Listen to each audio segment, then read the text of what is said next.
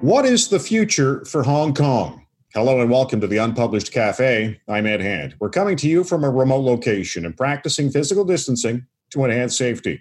While the world wrestles with the COVID 19 pandemic, there are a lot of eyes fixed on the Far East. Hong Kong enjoys a special status in China under its one country, two system principle, which allows for socialism and capitalism to coexist in Hong Kong.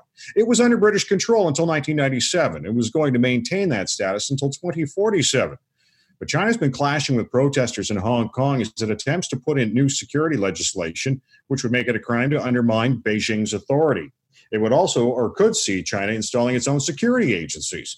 The legislation passed this week is drawing international furor. China, for its part, is deflecting criticism, calling it an internal affair. And to ramp up the rhetoric even more, the U.S. has stripped Hong Kong of its special status. Canada, which isn't exactly in Canada's or China's good graces, has made quiet comments. To get some more perspective on what's happening and where this could lead, I'm pleased to be joined by Elliot Tepper, the senior fellow at the Norman Paterson School of International Affairs at Carleton University. And Elliot, thank you for joining us. Well, uh, nice to talk to you, Ed. With with the world watching, what is China's end game when it comes to Hong Kong? The end game has been clear from the beginning. That is, Hong Kong, uh, and after uh, 150 years of being under British colonial control, reverted to China, sovereign China, and it was going to be part of China's sovereignty under an agreement in 1997. That's when uh, the 99 year British lease ran out.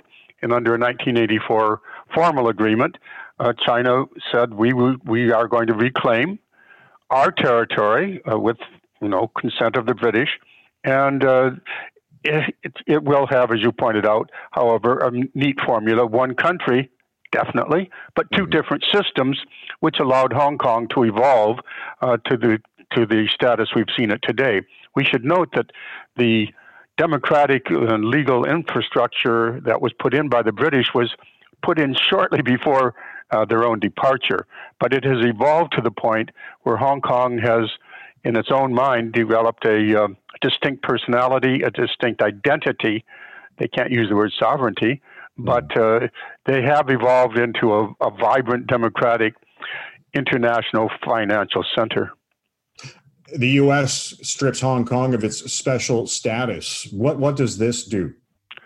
Well, once uh, once Xi Jinping made this move, then the U.S. responded. We should remind ourselves how we got to this situation. China has slowly been trying to chip away at the one country, two systems formula for quite some time, and the people of Hong Kong have taken to the streets repeatedly, uh, mm-hmm. repeatedly yeah. to say no, that's not on, and and China backed off until everybody was looking someplace else. That is, COVID 19, which did originate in China, has distracted the world. And while we are distracted, they've decided to move by uh, putting in the kinds of measures you uh, mentioned. And Donald Trump has now said, okay, we, we now are going to react to this. We're not going to accept it. Uh, and then he did something, uh, a number of things actually, but the main thing that was what you mentioned is stripping them of their special status. Their special status meant even though they were part technically of China, they were a capitalist bastion and a bastion of freedom as well and democracy and rule of law. And that made them very valuable to both to China and the world. But uh, that gave them all kinds of trading privileges. What made Hong Kong so special as a financial hub was that infrastructure and the recognition, for example, under WTO rules, that they were a special uh, uh, system of their own. They couldn't be called a, country, a country but they had a, spa- a status. So, what Donald Trump has said is we are no longer going to recognize, now that Xi Jinping no longer recognizes Hong Kong as a separate place, we aren't going to do so either. So, all the special privileges that Hong Kong has uh, enjoyed are no longer going to be there. That's the statement the details, however, uh, are now only now coming under scrutiny, and it may be a whole lot less than it first looked. Uh, the U.S. also uh, looking at sanctions as well against China. Uh, this is not going to help the uh, situation. Well, what's interesting, in a way, if you stand back from it, uh, what the United States has said was, okay, if you don't consider any longer Hong Kong to be a special place. We don't consider it to be a special place.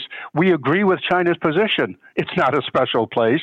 Mm. And uh, therefore, we, in a sense, are giving up on Hong Kong in the name of defending Hong Kong. It's a rather uh, convoluted position to be taken. Elliot Tepper joining us on the Unpublished Cafe as we talk about Hong Kong. He is a senior fellow at the Norman Paterson School of International Affairs at Carleton University. And, and, and, what have you made of Canada's response? It seems to have been a little muted, in, in my opinion.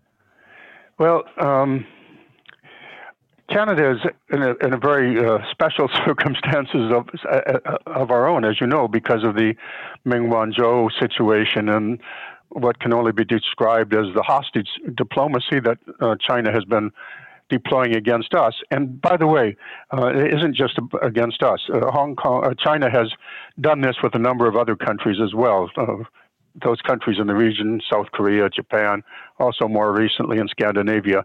So they have a pattern of expressing their displeasure by uh, invoking the Chinese um, rather arbitrary judicial system, and we have two hostages there. That is the kind of thing that will condition any government's response because anything we do could lead to even harsher treatment.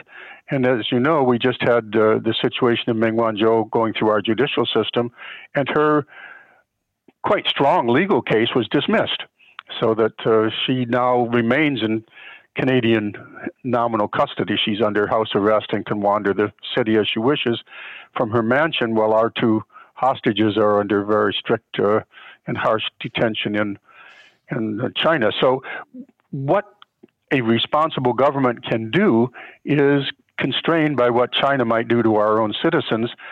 But we have, in fact, now joined the United States and Australia and the UK. Canada is a, a signatory to an international demarche condemning what was done uh, by uh, China in regard to Hong Kong. There are 300,000 Canadians who, who live in Hong Kong. Do you expect them to stay? It's not only those. There's uh, many others that have some kind of a partial UK mm-hmm. citizenship, and then there's it, it's a global uh, cosmopolitan center. There's people from all around the world who live there.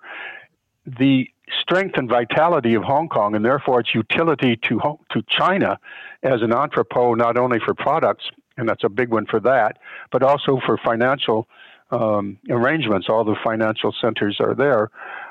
That is diminished if they lose their human capital. And indeed, uh, Canada may benefit uh, from the receipt of a lot of a lot of highly trained, highly motivated, highly skilled uh, Canadian citizens who live in Hong Kong. But uh, it would be a major, major situation to see a transfer of population of that magnitude, and it would be a uh, in itself a, a, an indicator of the future of Hong Kong. Uh, what do you see as China's next step with Hong Kong? They have decided to. Uh, there's two parts to this. They have decided, while the world was preoccupied, to finally move against Hong Kong, uh, that had been protesting right ag- by name against Xi Jinping and against China. Uh, and they're doing that through their own processes, their own rubber stamp parliament. They are trying to put through the Hong Kong parliament a separate uh, legislative, uh, harshly negative process, saying that if you insult the national anthem under Hong Kong law, you can then be punished. They're likely to proceed on this. The fact that the world is by and large written off the response, the pushback against Hong Kong, uh, against China over Hong Kong, will only encourage China. China has can e- take a measure of the world response, the strong sounding measure by the U.S. president, including the uh, what he was calling the nuclear option of revoking the status we just discussed. None of that actually seems to be considered a serious matter by, for example, the Hong Kong dollar has gone up. The American Stock Exchange has gone up. The Hong Kong Stock Exchange has gone up. So the response so far, the pushback against China, is apparently being seen by the most relevant parties as not amounting to very much. Therefore, it's likely that China will, until it sees there's an actual cost, proceed. And the Hong Kong we have known is definitely in peril. You know, in terms of uh, you know the the world dealing with China, they seem to be obviously between Hong Kong. You know, obviously some of the blames about uh, the COVID nineteen virus. Uh, a lot of people do a lot of a lot of business with China. Do you see that starting to scale back, or are people sort of locked in and won't be able to? We are into uh, an extraordinary situation where the type of globalization that has undoubtedly prospered uh, everyone around the world, including us, and country after country, has prospered by the form of globalization, which did benefit China. It, it uh, lifted more people out of poverty than any time in history, human history, but it's done so at the expense of the deindustrialization of the world, and that's been behind a lot of the push of the populist movement, saying that kind of capitalism doesn't, uh, globalism doesn't work for us. We're, we're opposed to it, and it helped elect Donald Trump president.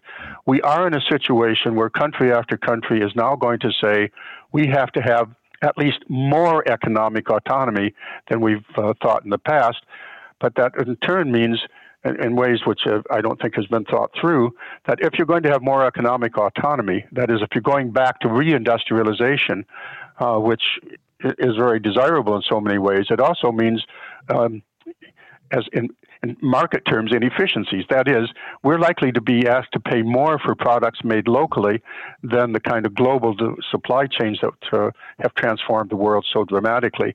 The economic implications are not yet known. The political implications are, however, we see a rise of nationalism, a return of borders, and um, and a giant clash now between China and America, the two great powers at the moment although the U.S. militarily is a far superior power, it remains to be seen if how the U.S. manages this will only lead to its further diminution as a global power and the further expansion of China as a global power. Very interesting. Elliot, I want to thank you for joining us. Oh, you're very welcome, Ed. This is a incredible time of, of change and, uh, and, of course, danger. I hope everybody who's listening enjoys our summer but does so safely. Elliot Tepper is a senior fellow at the Norman Paterson School of International Affairs at Carleton University. And I want to thank you for listening to the Unpublished Cafe. Stay safe. I'm Ed Hand.